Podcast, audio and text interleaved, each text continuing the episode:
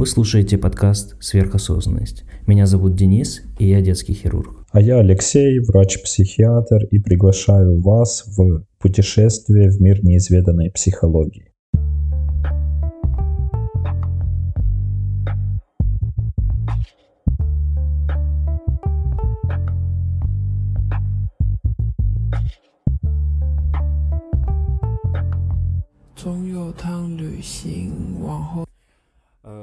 2022 год, э, новые мы, новые вы и праздничный выпуск специально к новогодним праздникам. Хотим обсудить влияние вот этих праздников, этого расслабления на нас, не только новогодних, а в целом, э, и поговорить о выходных и их целесообразности. Ну, вообще, типа, наверное, заезженная тема эти все праздники. И, честно, время от времени уже доходит до такого абсурда, что при каких-то классических звуках э, новогодних песенок меня уже коробит. И я думаю, некий передоз э, в этом ощущает каждый. Когда уже не хочется есть ни оливье, ни смотреть на елку, не есть мандарины, там, не пересматривать один дома в 50 раз или выколоть себе глаза, когда смотришь какой-то из ремейков. Итак, а, мы хотели бы сегодня так взглянуть на тему праздников немного под другим углом. А, невзирая там вот на эти, знаете, какие-то детские ощущения, детские э, моменты, которые закрепились в, в памяти, а именно если говорить индивидуально обо мне, то э, все праздники это ассоциируется, конечно же, с подарками что что-то получишь. Ну и второй момент, это просто не надо идти там ни в школу, ни в университет, никуда, типа, как отдых, в принципе, как таковой. Вот это и ключевые две части, наверное, которые мы начнем. Ну и попытаемся сегодня высветлить. И, ну, мне хочется начать все-таки с темы вообще нашего психологического ощущения праздников. И, наверное, стоит начать из такой вот классической, наверное, для каждого истории, как я помню в своем детстве э, родители достаточно жили скромно, не могли себе позволить какие-то излишки. И я помню, как там мама, допустим, покупала консервированные ананасы там еще летом или осенью, потому что там были или хорошие цены, или возможности их купить, а, и не разрешала их есть вплоть до Нового года.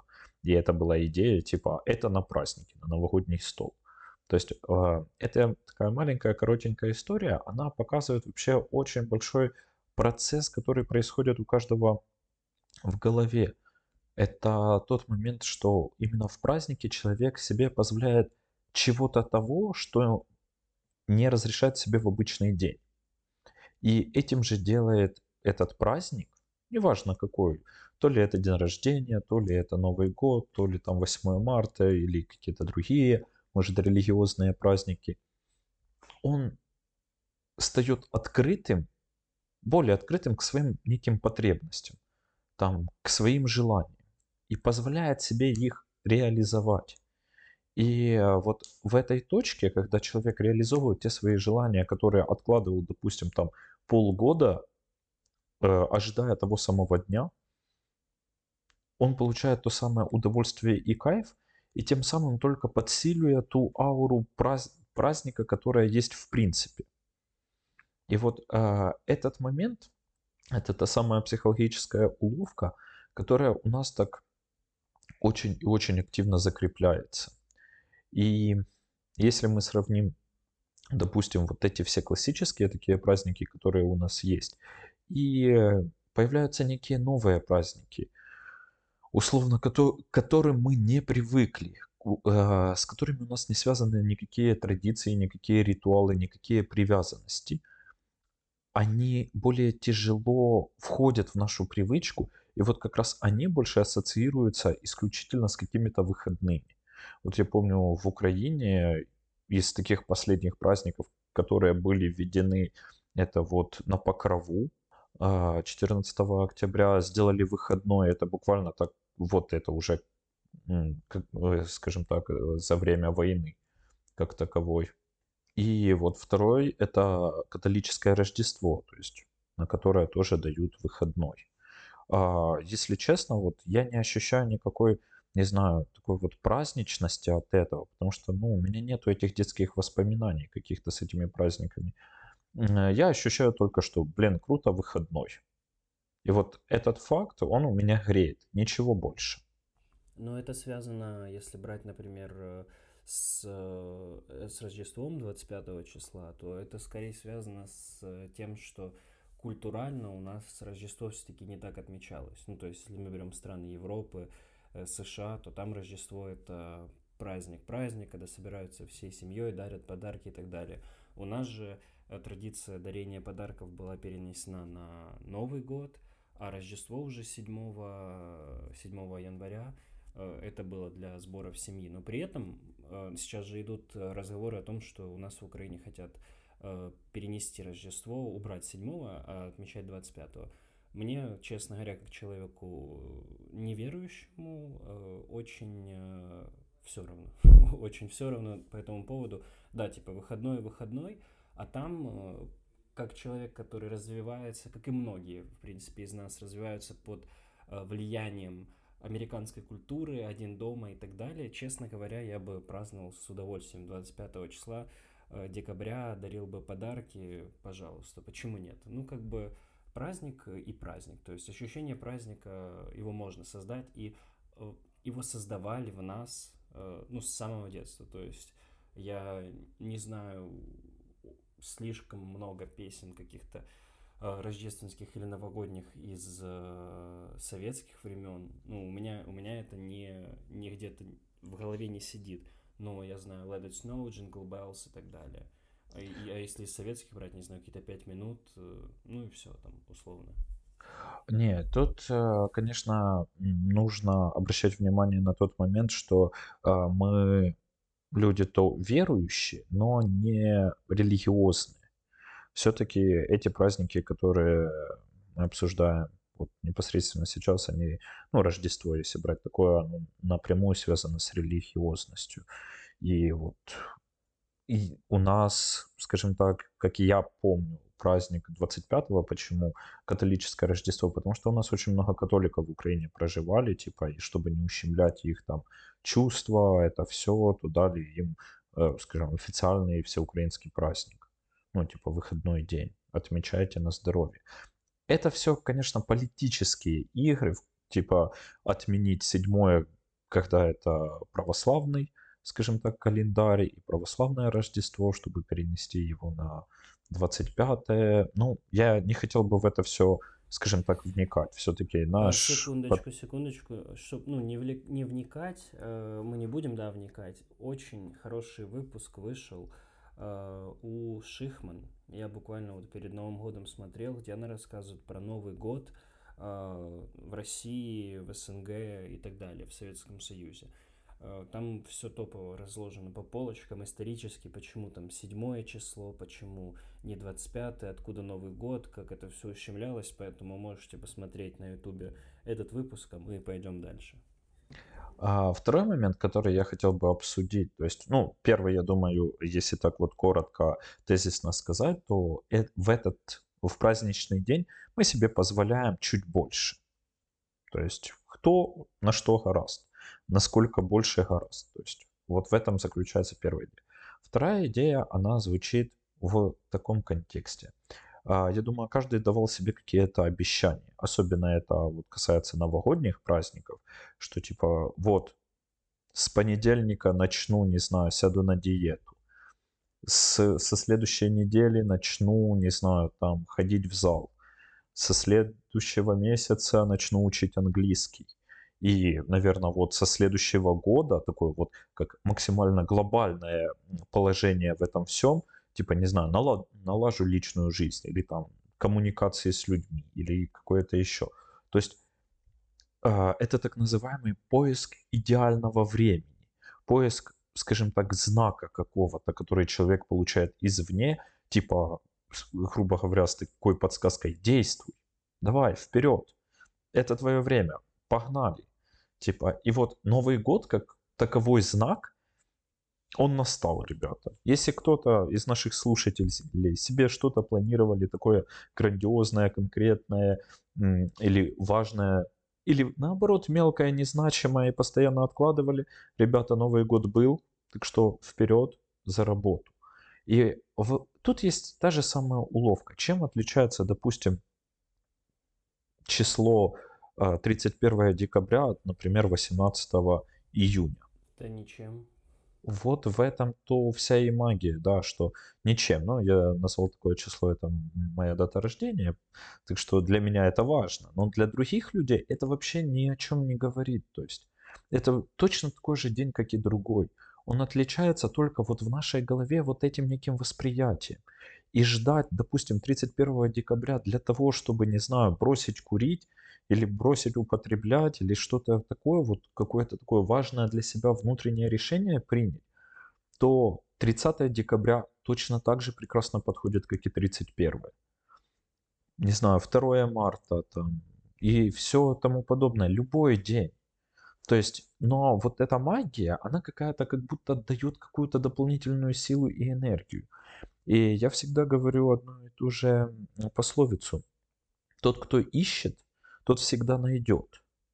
То есть, и вот тот, кто ждет вот этого э, какого-то удачного момента, он тоже получает какой-то знак. Неважно, это знак э, его восприятия. То есть тут такой очевидный знак, вот салют, фейерверк или э, бой курантов и цоканье бокалами. Вот этот знак, что все, пора что-то менять. Но точно так же это может быть, не знаю, там, опоздание на работу в обычный день, в, в обычный рабочий будень должен э, заставить вас, не знаю, пересмотреть свое отношение к опозданиям и как-то наладить свой тайм-менеджмент, допустим, или там какие-то другие вещи. То есть не стоит ждать этого, этой возможности. Возможность здесь всегда. И вот на это я хочу обращать особое внимание, потому что, ну, скажем объективно, это достаточно важный момент. Ну это же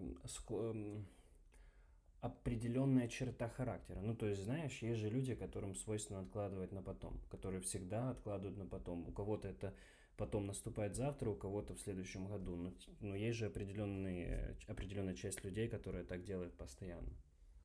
Угу. Ну, смотри, э, вот в том-то и идея, что они получают тот самый знак, от которого скажем так, вот новогодние праздники, от которых тяжело отвертеться. Да, получается у них тоже найти отмазку, переложить это все на потом, на когда-то, но в этом-то и заключается весь смысл, что как будто самый важный такой вот момент, который ты получаешь, вот тот небольшой стимул, вот тот небольшой пинок, который тебе требовался, вот ты его получил. И это тот самый пинок, который ни от чего не зависит, а зависит просто от э, времени. То есть каждый год, там, не знаю, человек живет там, в среднем, сколько в Украине, 7, ну, до 70 лет там, по статистике.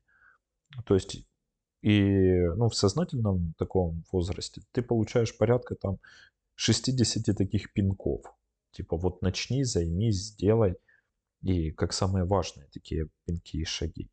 И вот с этой точки я хотел бы переместиться в следующую, а, которая такая вот очень популярная, как-то становится в последнее время, это карта желаний.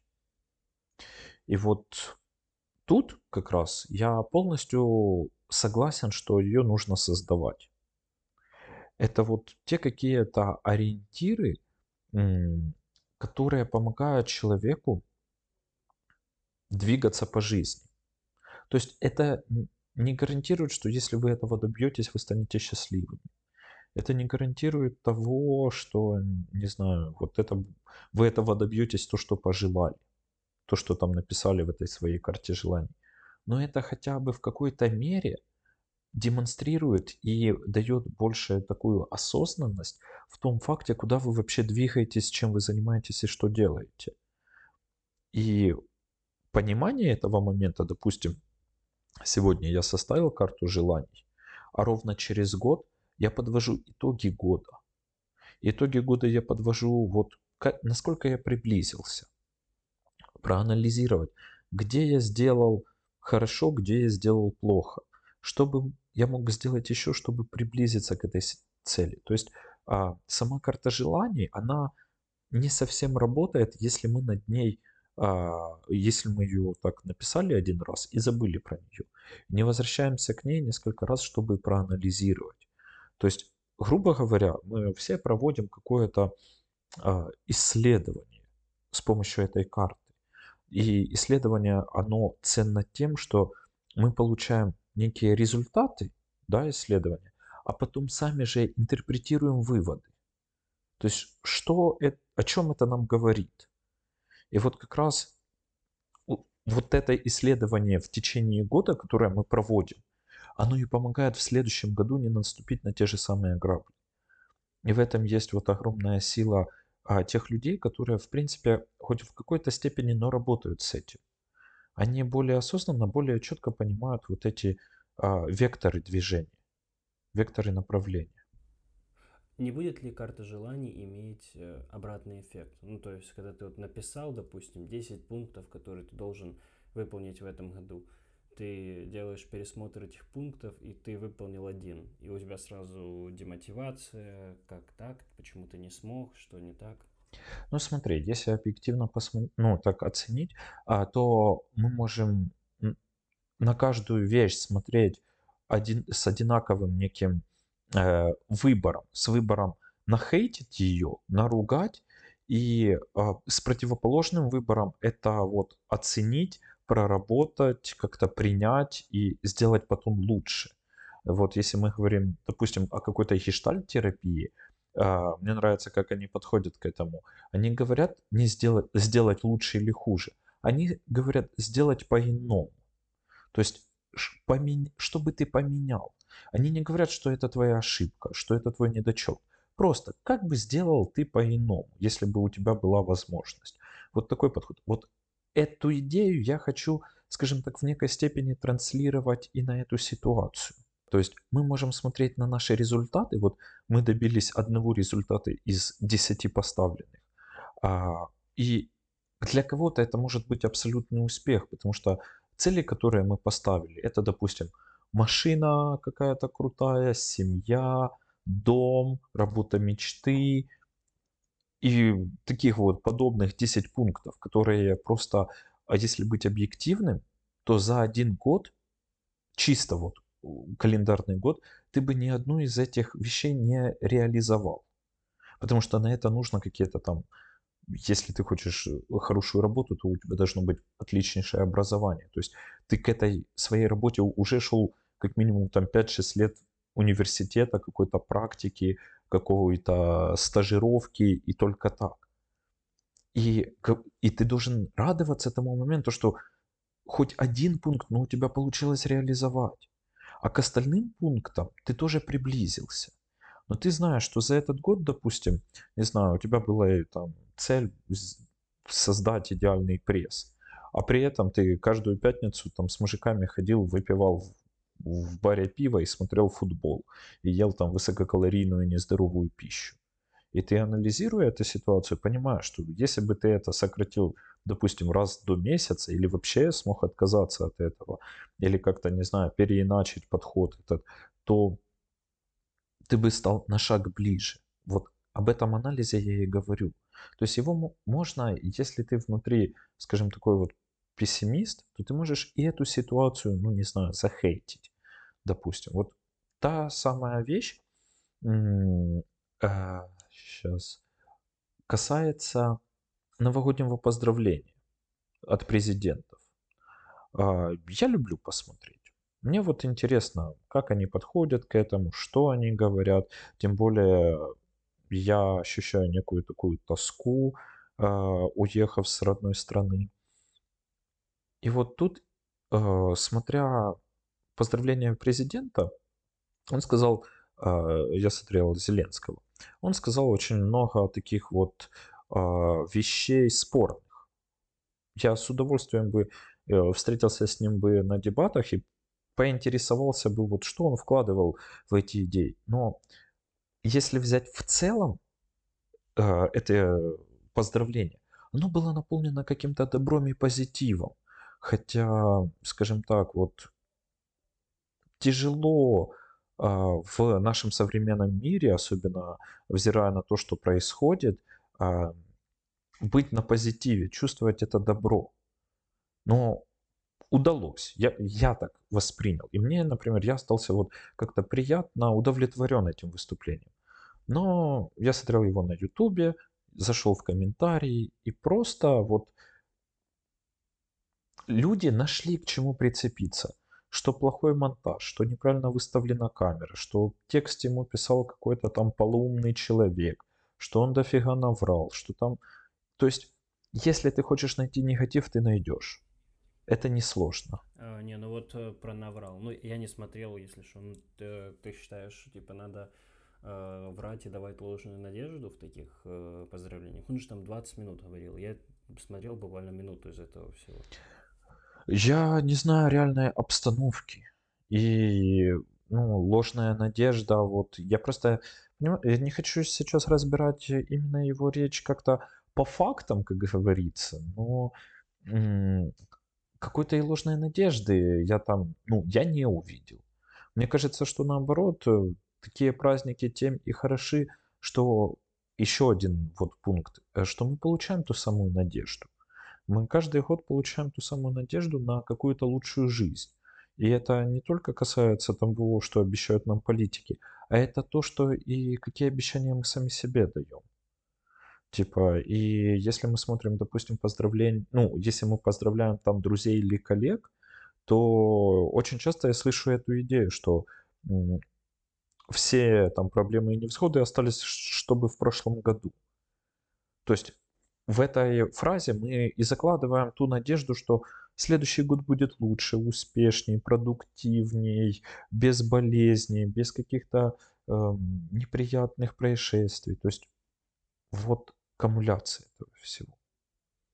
Мы хотим, мы можем учиться видеть добро вокруг. Хотим, мы можем из самых прекрасных вещей подчеркнуть все говно в этом и испортить общую эту картинку, общее восприятие. Поэтому это очень зависит от человека. Я думаю, что этому вскоре мы посвятим отдельный выпуск, потому что будет о чем сказать, будем, будет о чем поговорить. А, окей, хорошо. Давай еще коснемся немного, потому что время уже подходит к концу. А, отдыха. Отдыха на праздники. И надо ли... Ну вот я как-то смотрел э, количество выходных вообще за год. Там праздники, перенесенные выходные там у нас, где-то в США и так далее. И э, ну, в принципе, там плюс-минус, оно не слишком-то отличается. Надо ли нам отдыхать, э, иметь два выходных в неделю? Или, может быть, вот э, там есть примеры четырех, четырехдневных рабочих недель, они прекрасно работают. А, может быть, стоит перейти на 4 дня, потому что, допустим, вот Маск как-то говорил, что, типа, надо вкалывать, какие выходные. Вот я наткнулся тоже на Э, видео с Артемием Лебедевым, который говорит, зачем столько выходных. И, ну вот я, насколько я понимаю, в России 10 дней выходных первых после Нового года, э, что вообще объективно, это очень много, по-моему. Ну, в моем понимании, а, такое понятие, как отдых в целом а, в современном мире, он недооценен. И недооценен в каком плане? Вот ты говоришь такие, как там Илон Маск и подобные, они говорят, что вообще зачем отдыхать. И очень часто приводятся те самые такие вот э, какие-то, не знаю, цитаты или вытяжки из автобиографии, что самые успешные люди там не спят. Или там им достаточно там поспать 3-4 часа в сутки. Типа, а все остальное время как будто они творят. Ну, это же тоже, ну, наглая ложь и наглое вранье. Да, есть реально сверхпродуктивные люди, но давай объективно вот посмотрим. А, есть непосредственно страны, а, та же самая вот Италия, та же самая, возьмем Испания, которые во второй половине дня у них работа заканчивается. Она носит такой некий эффективный характер. Я бы так это назвал. То есть вот а Дольче Вита и Фиеста, все, день закончен, ну, рабочий, условно. То, что они отбывают часы туда. И это как-то, не знаю, им ударило по их экономике или как-то, не знаю, ухудшило их самочувствие, или они там чего-то недополучают. Мне кажется, наоборот, они гораздо счастливее, чем вот такие страны, ну, пост-СНГ пространства, а, где вкалывать, вкалывать, вкалывать. Или это же самая Америка, где вот какой-то момент отдыха, он непосредственно важный для восполнения этих ресурсов. И я когда-то говорил, что вот эта а, мода на такую пагубную маниакальную манеру жизни, типа ты должен работать, ты должен учиться, ты должен встречаться с друзьями, знакомиться с новыми людьми, у тебя должно быть несколько хобби, обязательно спорт, если отдых, то только активный. И вот это такое навязывание, оно в той же степени и ударило по отдыху, по отношению человека к отдыху. Э, если, не знаю, ты едешь отдыхать где-то не на острова, не на горнолыжные курорты, а едешь где-то, не знаю, в лес отдыхать, там, гулять, или где-то в село едешь, то, ну, типа на тебя смотрят так немного скоса. А на самом деле отдых это как раз вот какое-то расслабление в плане эмоциональный во многом вот отдых должен быть. То есть постоянное пичканье какими-то эмоциями, оно тоже утомляет. Постоянное потребление информации точно так же утомляет. И вот в следующем нашем подкасте мы, наверное, а, больший акцент сделаем, потому что вот если мы говорим в контексте праздников, то а, тут отдых такой, он больше как перерыв от обычных дней. То есть вот та самая динамика, которую так требует наша психика. Я бы на это вот с такой стороны взглянул. Потому что очень мало людей, допустим, берет отпуск именно в зимний период. Чаще всего это летний период, чтобы где-то поехать отдохнуть. Начиная с осеннего по такой вот ранний весенний период, очень редко люди берут отпуски. Что делать? Сидеть в квартире, сидеть в доме, типа и откидывать снег? Ну, не, я не согласен. Мне кажется, это связано с э, бедностью. Э, я среди своих э, знакомых вижу, что берут, летят в Египет просто. Ну да, типа зимой ты либо едешь кататься на лыжах, либо летишь куда-то на море. Если у тебя нет денег, то зачем тебе отпуск зимой? Ну, вот, а по сути вот эти 9 дней, 9 дней такого темпа рабочего, ой, 9 дней, говорю, 9 месяцев рабочего такого вот темпа, он истощает. А тем более не все люди успевают поехать э, и летом в отпуск. Кто-то и в этом себе отказывает. И очень часто... Ну, говорят же, что э, говорят же, что отдых это просто смена деятельности. Ну, когда... Ну, я, я имею в виду, там, поработал на стройке, пошел, поработал интеллектуальным трудом. И типа ты как бы не, не устаешь. Ну, а, на этих темах мы в следующий раз остановимся более детально. Что вообще включает, скажем, как таковой отдых? Для каждого понятие отдых он тоже свой. Если я помню, когда работал психиатром в Украине, у меня было 49 дней отпуска официального. Я разбивал его на две части. Месяц брал, еще две недели у меня оставалось, я мог месяц просто просидеть в квартире и не выходить и ничего не делать, то все знакомые, родители говорили, что я какой-то чокнутый. Типа, потому что я просто изолировался от всего мира и отдыхал. Вот это был для меня отдых. У кого-то это, знаю, людей, если они там не поехали где-то, не попутешествовали за год, то это год прошел мимо. Это для каждого свои понятия но какие-то вот такие более-менее критерии отдыха должны быть индивидуальны. Как ты отдыхаешь? Что тебе дает возможность э, восстановиться? Вот это ключевой момент. Uh, ну и на этой ноте, я думаю, нам пора заканчивать выпуск, потому что время подбегает к концу. И я надеюсь, что вы прекрасно встретили Новый год. И хочу поздравить всех с наступающим Рождеством, кто празднует его с 6 на 7. Э, и заканчиваем выпуск своей традиционной фразой «Слушайте сверхосознанность и не откладывайте жизнь на потом».